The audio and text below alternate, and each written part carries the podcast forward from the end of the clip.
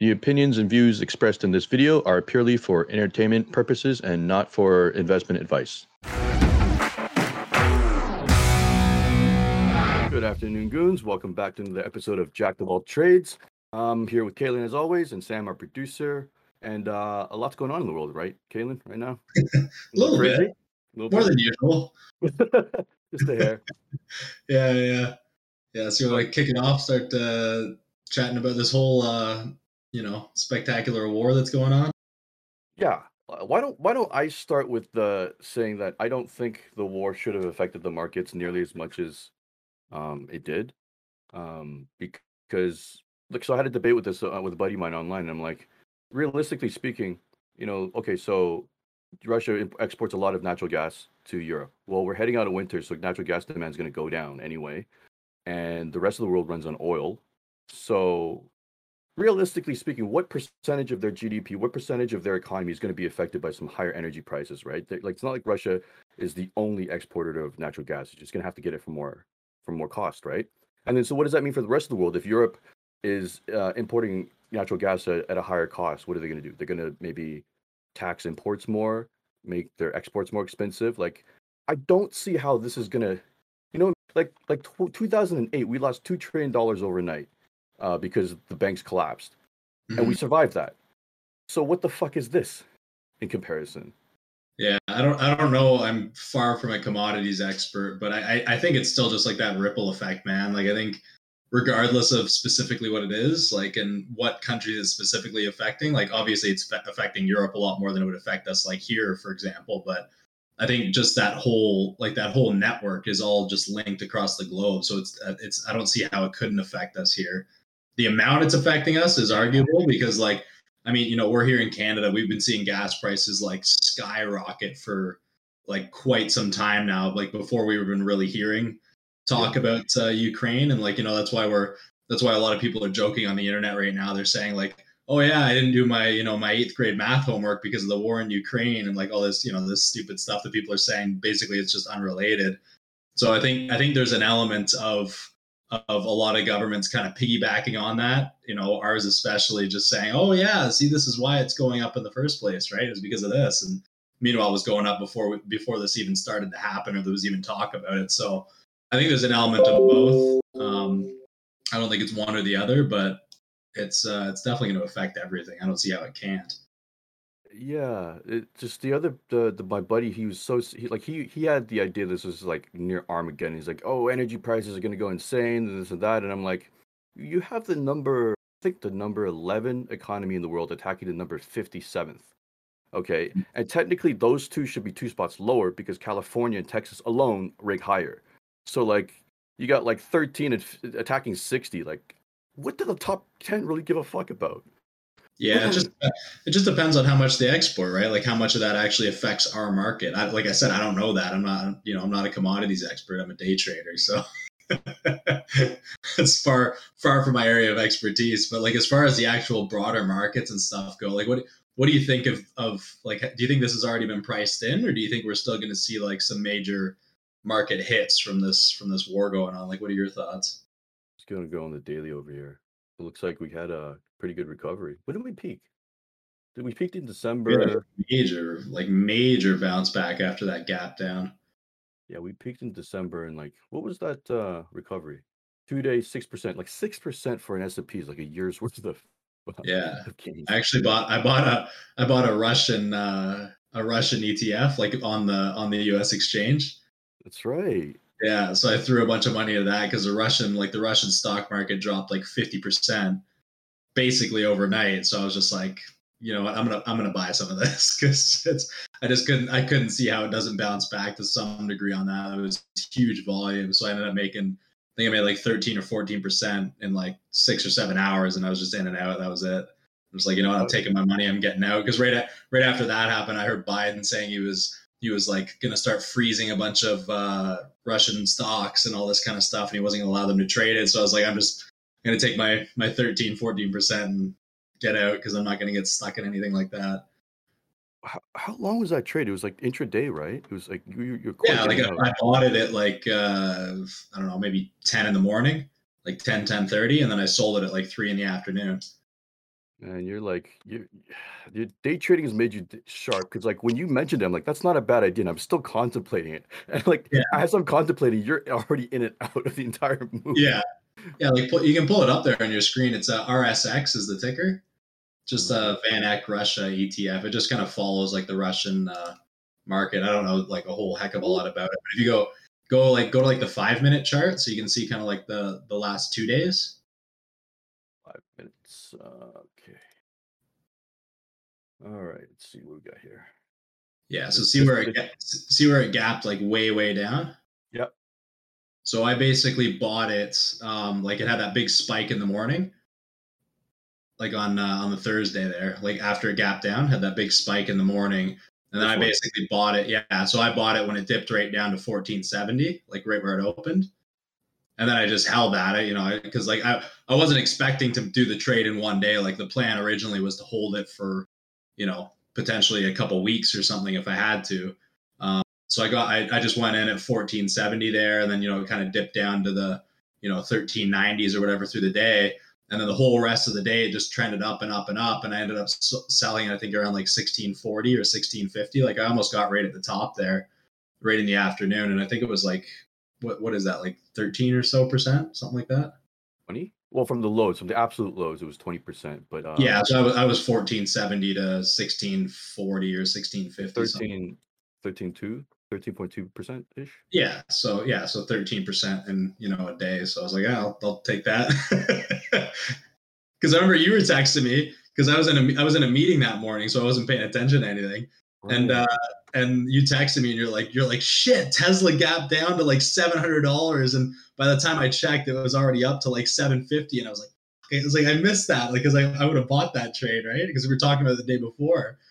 And then uh, I was just I was I was just looking on Instagram and I just saw a Bloomberg article that was like that said that the Russian uh, the Russian markets were down like fifty percent, and I was like, oh, I didn't even think of that. So I went and I started doing some quick research and found this one, and it was tracking it, and it was on the American exchanges. So I was like, okay, I'm not going to put my mus- my money in Russia, and then uh, figured I'd take a bit of a shot at it. Did you see something in the chart that made you confident in that move? Uh, like it, with the uh, with the entry and anything? Like, is this something? No, nothing specific. I just wanted to get it close to like where where it opened that day, and then uh, like like I said, I mean, I was I was I was prepared for this to be like a couple weeks or like a couple months even. Like I just I you know I just knew that when things like this gap down that hard, and I mean like if you go back to the daily, like we were we were basically at like at like COVID lows for the Russian market and you know like 2016 lows. Like it, it was right around like like a major support area for a lot of like crisis that we've had over the past you know 10 years so i just figured that that was probably as good a time as any to buy into it but that was pretty much it as i was just you know it was a bit more of a gamble i guess than i than i usually like to do but it still seemed it still seemed reasonable well, if you're gonna gamble, that's how you want to do it. Just a smash and grab. You don't want to sit there like to see if like if I get, you know you can get any more. The house is gonna take your money. yeah well that's what i said like I, I, I, was thinking like i was going to hold it a little bit longer originally like you can see like we sold off the next day again but like I was originally going to hold it a bit longer, but then like once I saw that Biden was saying he was going to start like freezing trading to Russia and stuff like that, I was like, I'm, I'm out. I'm not. I'm not going to get involved in anything like that. Look at that fib. Good old fib. I think it might drop down to maybe one six one eight on Monday, but yeah, Man. I'm not. About, I'm not about to try and start trading a Russian market in the middle of a war. You know what? grade. I, I did find something I, I'm gonna I want to show you guys. Um, uh, it's on the other screen. I'm just gonna move it over. This apparently is the market performance um of the, of the last five five wars. So this was like the first strike. These the, the gray areas are all basically the first strike. Okay.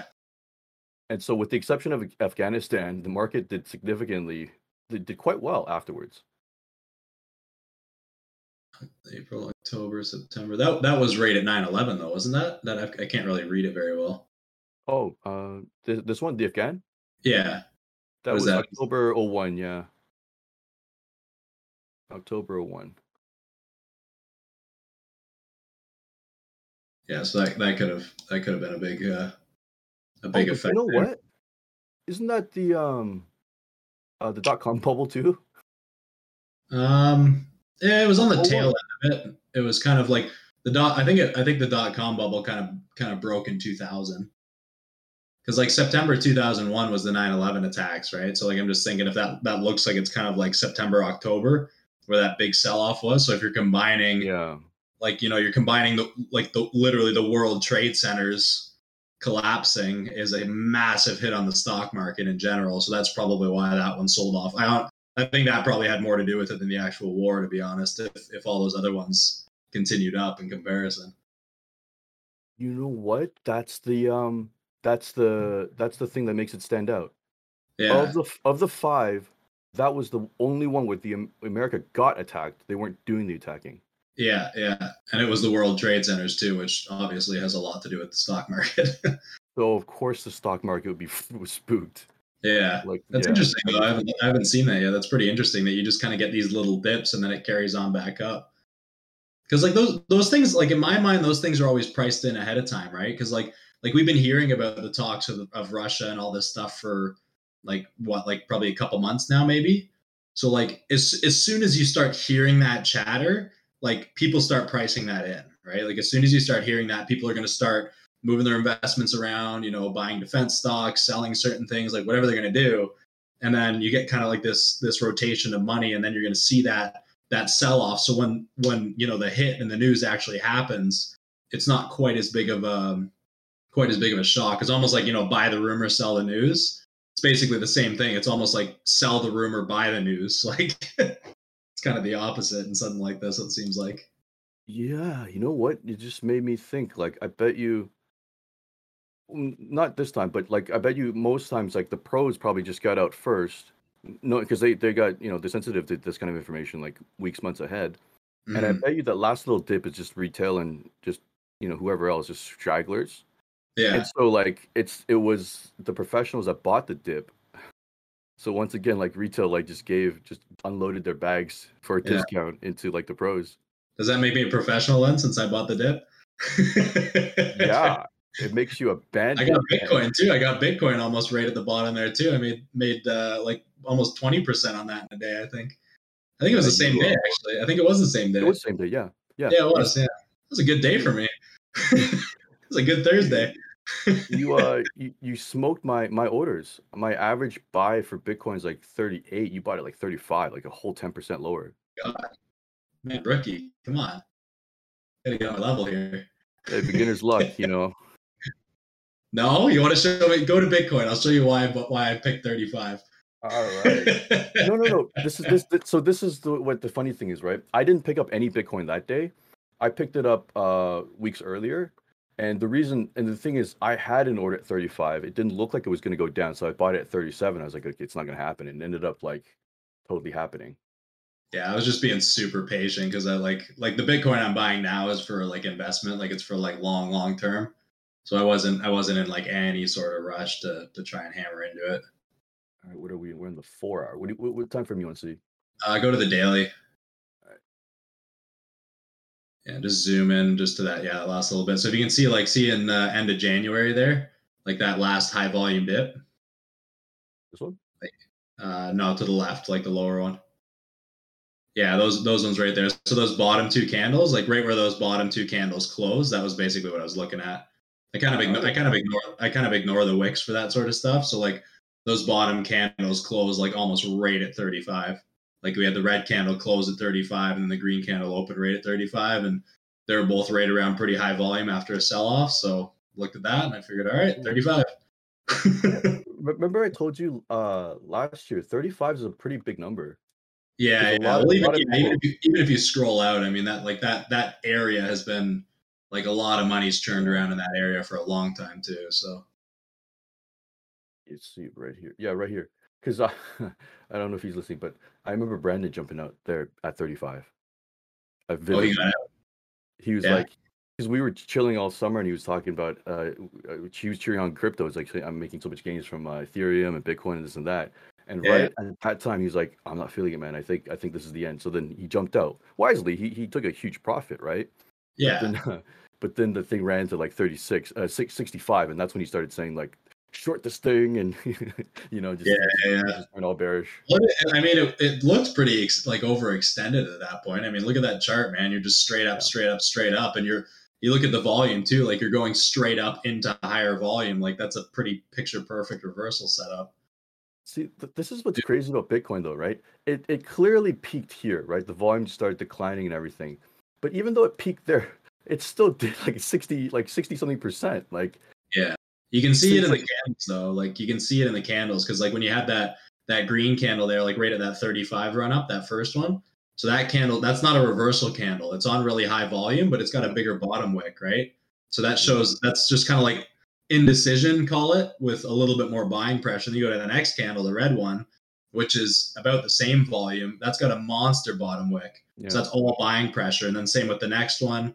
So like you, you can you can kind of like like if you sold out on that move and then you saw that, you could almost start buying back in because Yeah, like you're not really you're not really seeing like the rejection in the price action. yeah. I I agree. Like this, this whole time, you see there's starting to form a, a ceiling. Like there's there's starting to be real sellers, and there's buyers. There's probably FOMO people, but there's some real selling happening. Yeah.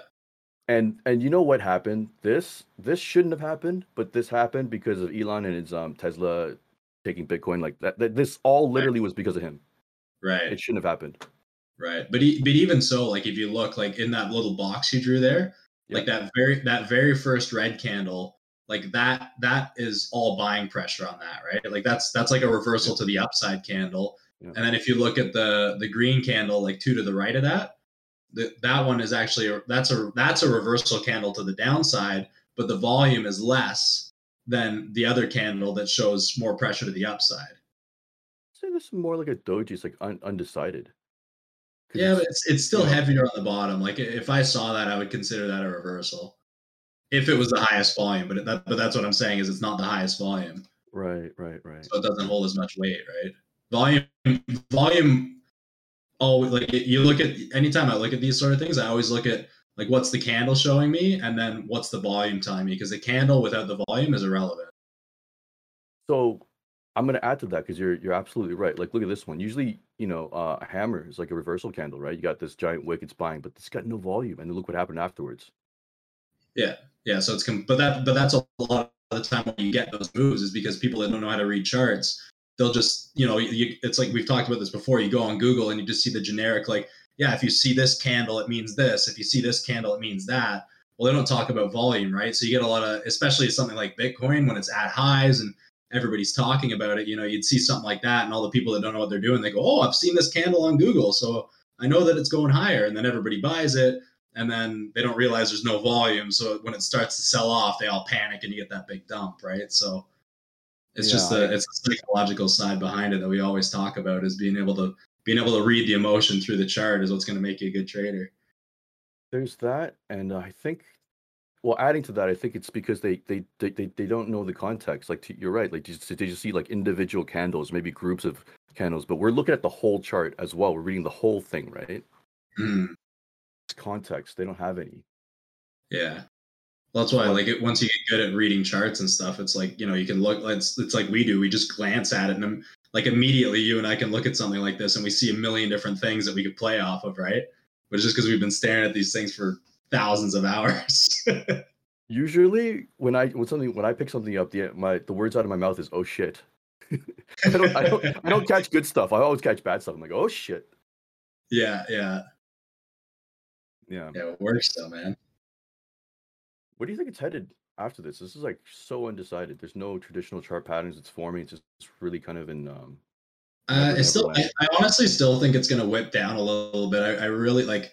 I still think it's going to whip down into the twenties, like to some degree, um, just because of like the made. Like if you go, I can't. Like we were having we were having trouble with my share screen, so I can't pull my my screen up. But like if you can kind of zoom out, if you take it out of log, and then kind of zoom back to where you can see March of 2020 all the way up till now, just on like the daily chart or whatever. Okay, that way back. March 2020 is here, right there. Yeah, so if you can kind of like zoom that, like just kind of stretch that up a bit so you can sort of see like the trend line. Oh, you want to draw Yeah, a trend if you, line? Yeah, if you draw like a ray line off of the bottom of that dip there, like up, yeah, yeah, right there. Like that, that to me is like is the move. Like that's the front side of the move right now. So in my mind, like I can see us kind of puttering along a little bit sideways for a while, and then since we have so much support in like the thirty thousand dollar range, I could kind of see something where we like where we kind of whip below thirty thousand into this trend line and then once we sort of base on that trend line, that's when I think we're going to start kind of slowly moving back up again off of that line. You you know what? There's a possibility we just kind of meander like for most of the year, and then like just kind of tap the line here, which is like maybe maybe th- here like thirty. Yeah, yeah, that's like it could be either of those two options. Like I, I see this sort of stuff all the time and like what I trade, and you're exactly right. You get you usually get like one of the two things. You either get like a sharp kind of drop into it and it bounces off, and then it kind of bounces up on it, and then it starts to pull away from the line again, or it just literally just goes sideways and sideways and sideways until it touches it, and then it, and then that uses that to kind of kick it back up again. Or if it's really bearish, then as soon as it hits that line, you get a big dump down, right? So I uh I remember I, I remember um saying on my Instagram the other day, I this this this was the day that uh, the reversal, and this I think this was Friday. Yeah, Yeah, Saturday, right? So Friday, yeah. I remember um writing on my Instagram like you know everybody that sold their Bitcoin, we salute you. Thank you for filling our bags, something like that. Like a fifteen percent like uh turnaround, man. It's like yeah, yeah. That's what I got. I got the fifteen percent or whatever in a day because I bought it when it when it washed down there. so you did two trades and you did a one ten percent ish and then one fifteen percent or no thirteen percent and fifteen percent. Yeah, thirteen and fifteen in a day. Not a bad day. Yeah, most people make ten percent on their investments in a year, so I'll call that a win. I'm obviously not. I'm obviously not trading the same kind of size as I do in my whole investment account, but you know. I'm still weeping, man. So I was my order was off by two dollars and thirty three cents, which was point something percent of the stock.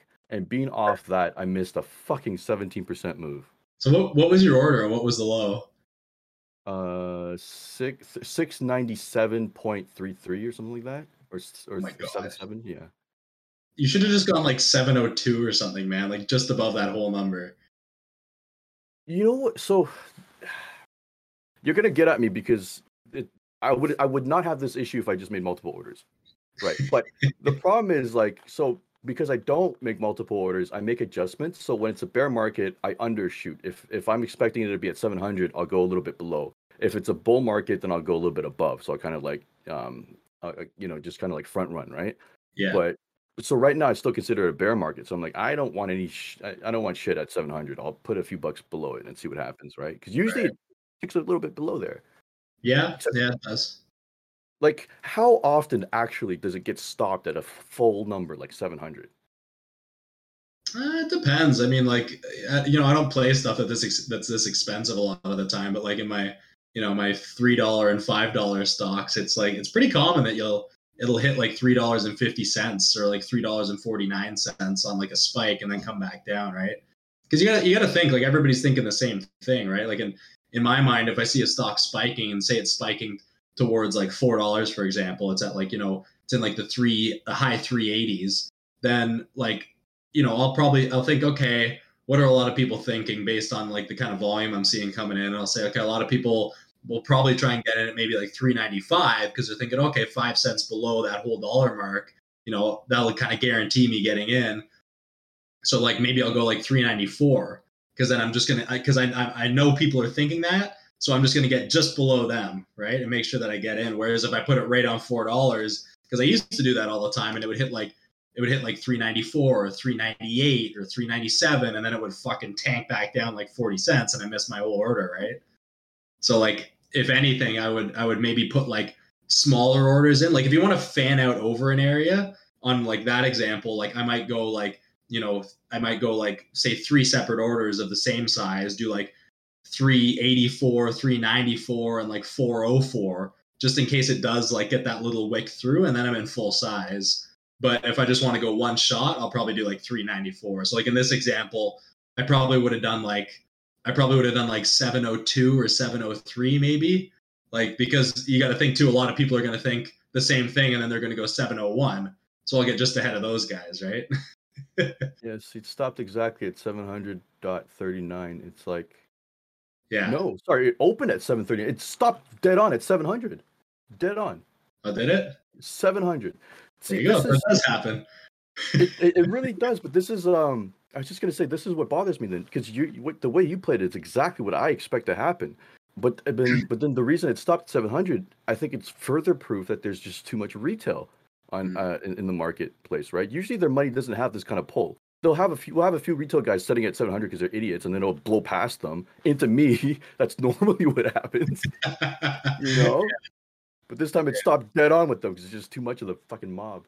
I think Tesla's a, a little bit of a unique example too, because it, it's like it's a very tradable stock. Like there's a lot of guys that day trade it because like there's enough shares you don't have to pay for locates, and it, there's always volume. Like there's always patterns. It's always moving. Like there's always big moves. Like I know a ton of guys that day trade this. Like some guys like just exclusively trade Tesla, like literally seven days a week. That's all they trade.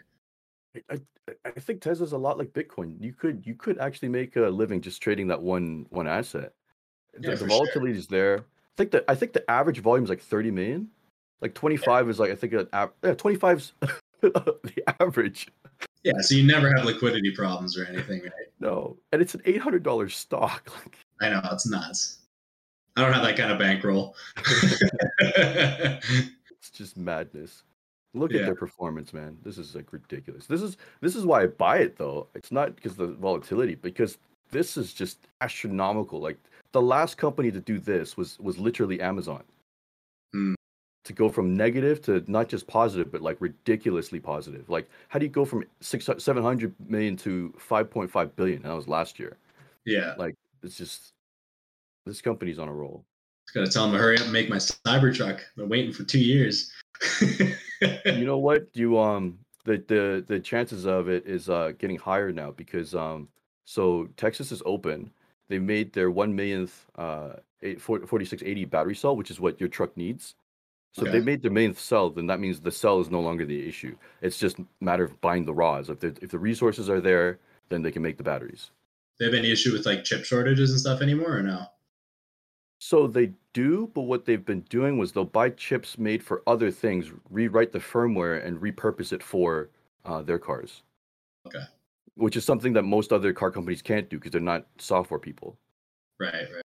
So that's how they've they've avoided it, which is genius. Um, Okay. Yeah, because last I heard, I think it was supposed to be like the beginning of 2023, probably. Because like I gotta figure, I gotta figure they'd send all their orders to the states first before they come to Canada, anyways. Uh, wh- what you mean for the uh, the trucks? Oh yeah, yeah, yeah. Yeah. Yeah, like the states will get it first, and then they'll probably come to Canada after, and then go overseas and all that kind of stuff. Yeah, I think so too. Um, Yeah. but yeah, yeah, they're, they so I, I was just watching a little off topic. I was just watching them tear down a Model S Plaid, Hmm. and um, get this. So like, this is why the Tesla's so ahead. The guy that ripped apart the motor, his mind was blown, and he is a high, very high level engineer that used to work for almost every major automaker, and now he runs a um, a consulting firm, and they'll buy his reports for a million bucks each to read what he says. And he's so that's why he's tearing down the Tesla, the Model Plaid, and he says Tesla did something very unique. They, they, they've never seen before with the bat with the um sorry with the uh, the magnets in the motor, and it basically gave the motor uh 25% more torque and power, even though it's the same components as basically a Model Three.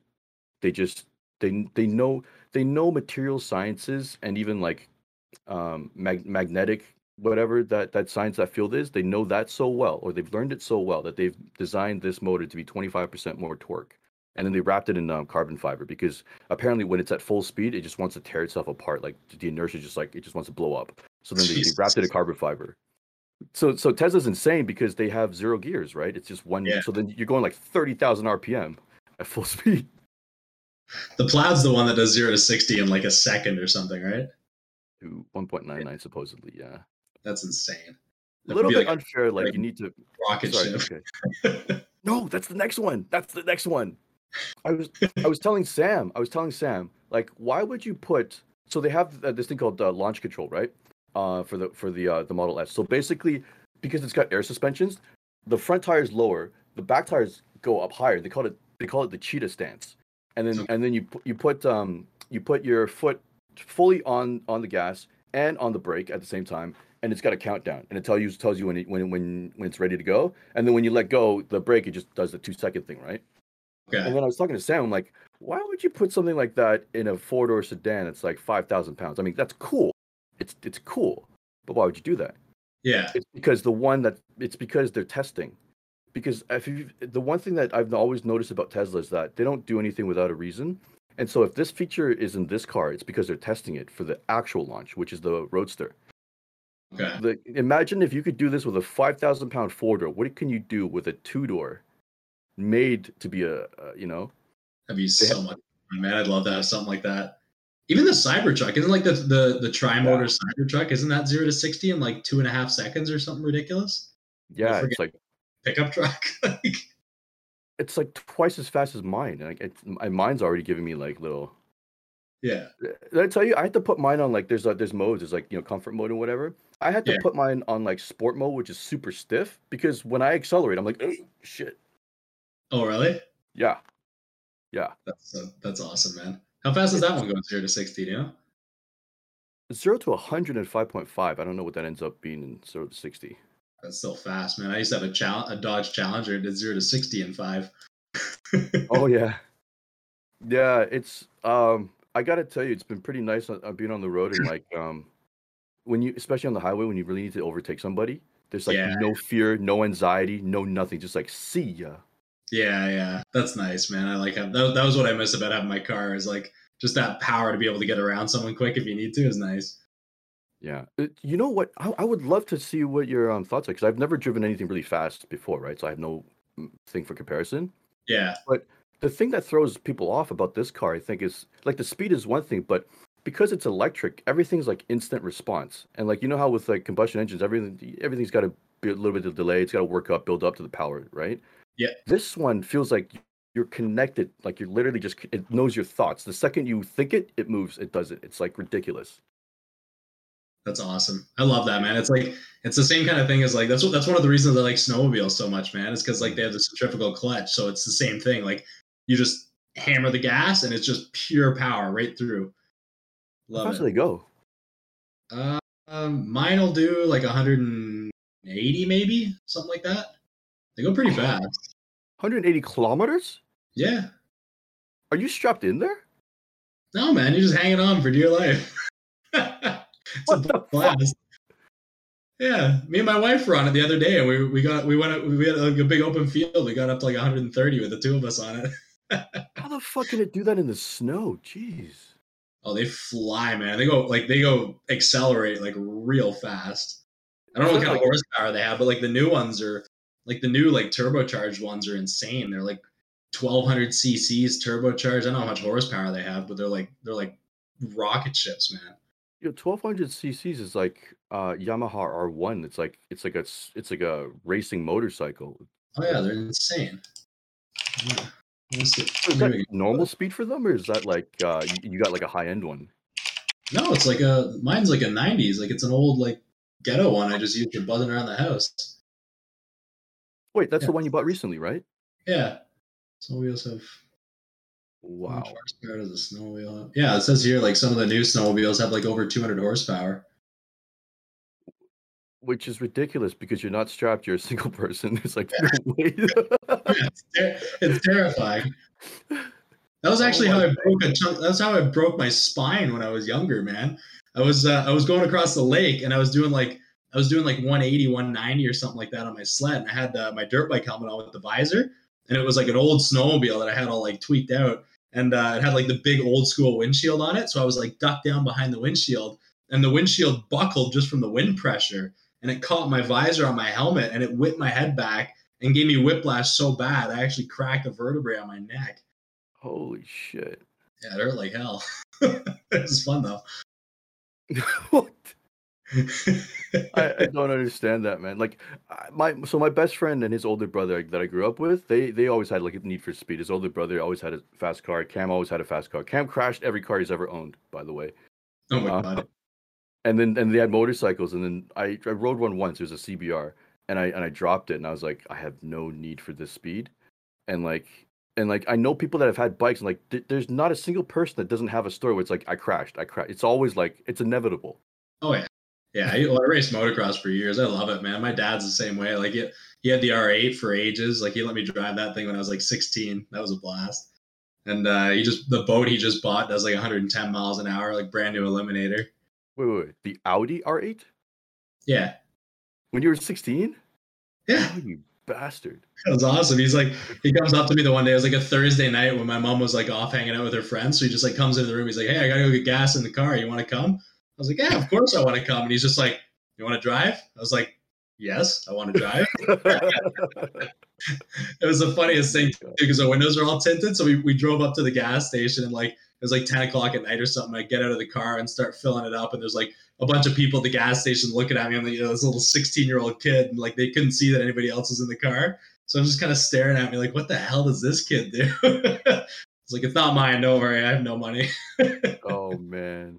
That's oh, that's so nice. So your dad's in the cars then? Yeah, yeah, he's always, yeah, he's always had stuff like that. Wow. All of us, man, we like going fast. So I'm trying to be a really good trader, so I can buy a lot of stupid toys.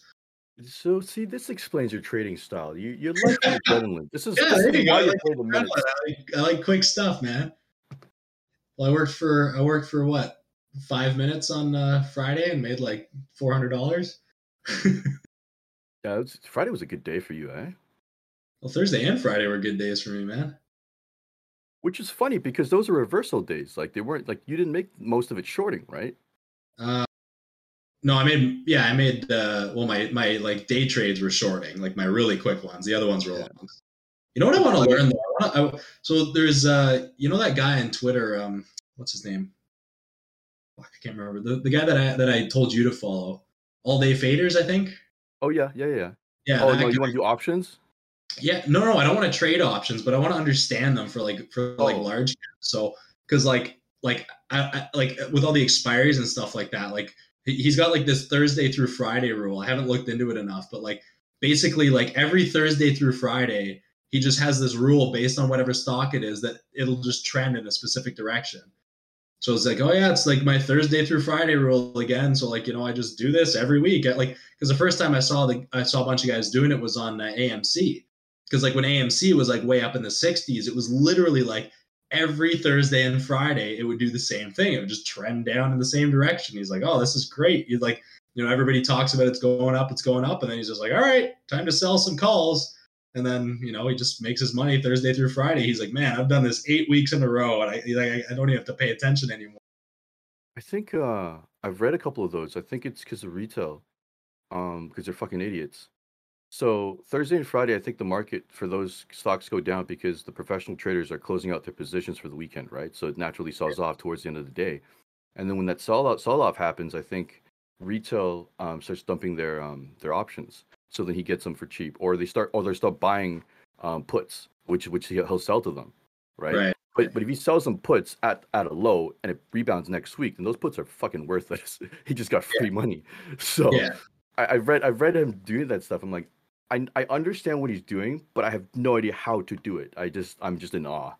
Yeah, yeah. Uh, Options are one of those things, like because like one of the one of the guys that I that I follow too that trades options. He always trades. He always trades that Friday expiry. So he like he said if it's if it's the Friday, he said he might trade the next Friday, but he never does like Monday, Wednesday expiries. He always does the Friday expiry of that week, and um, he always trades like he he trades from like the stock chart, but he just he trades the options. So like he, he day trades, like he'll intraday trade like you know within the first half hour hour of the day but he he does it with options so he'll just look at the chart and he'll like he looks at the chart the same way that i look at the chart and his entries and exits are based on like what i would use for entries and exits but he's just doing it through options. Because he's getting different premiums he's getting better better returns. So like he'll look at he'll look at like a large cap for example like say something like apple where it's got like a big volume or earnings day or whatever and it's moving.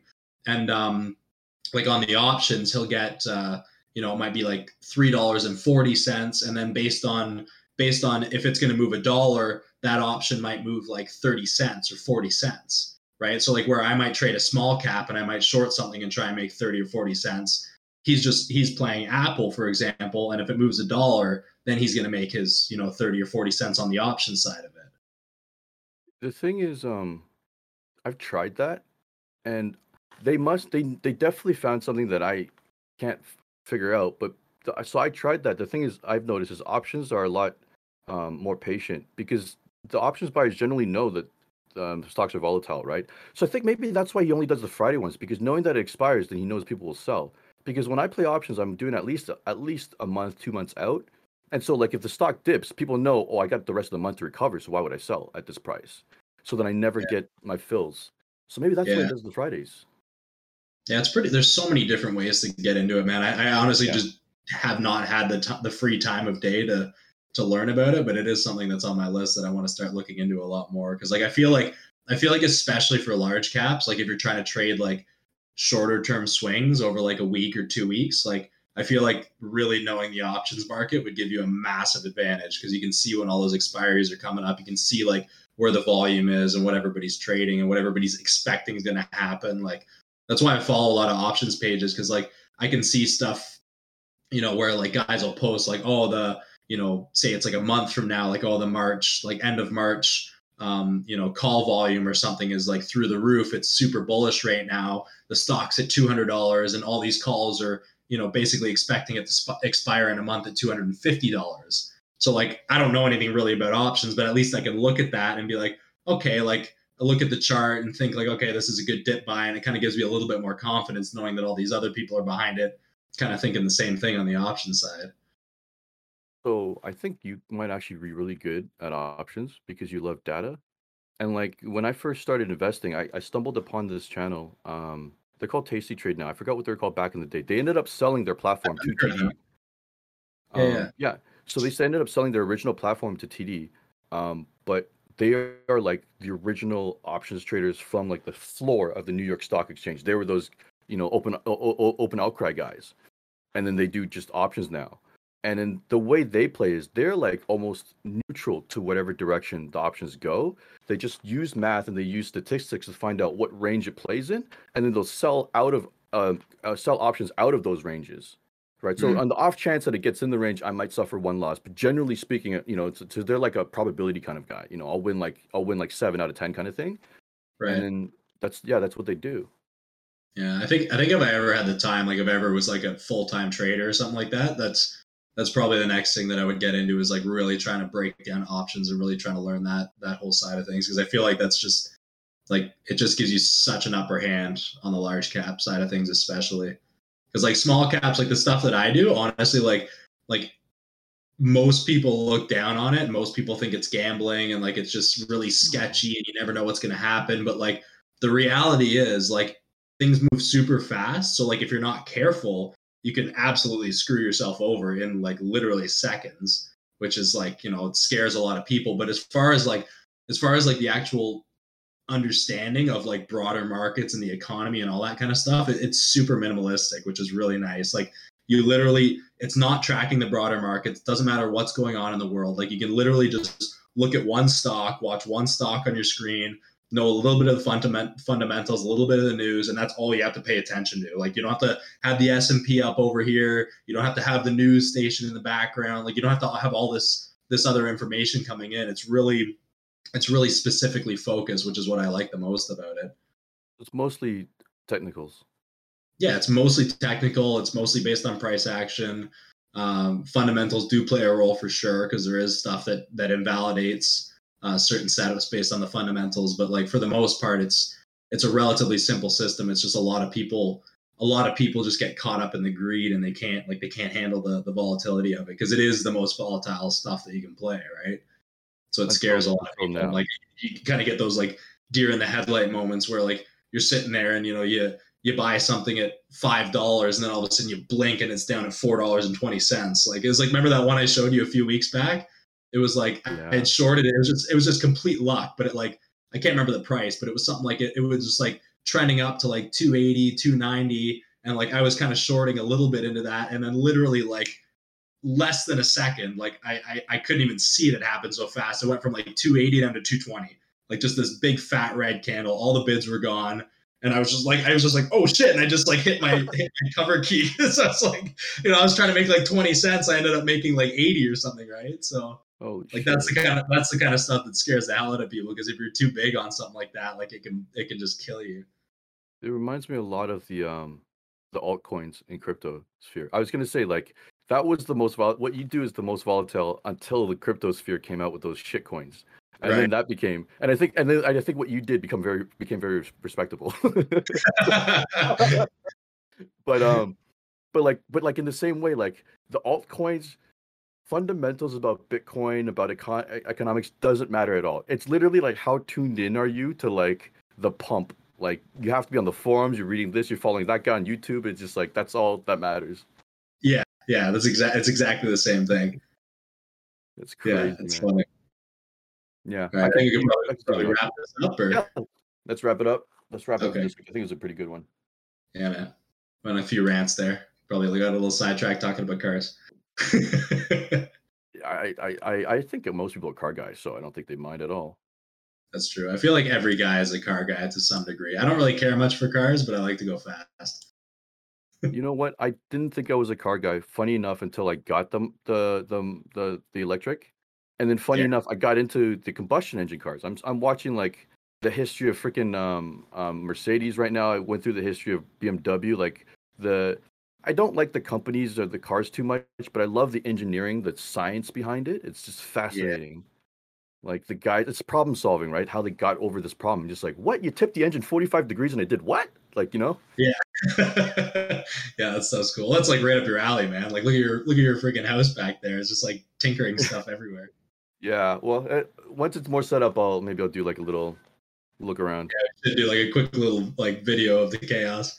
Yeah, yeah, yeah, for sure, for sure. All right, All right, guys. Thanks for tuning in. Yeah, yeah. We'll catch you uh catch you next week again. Hopefully we we learned you something. if you not, guys. we made you laugh. Yeah. See you later.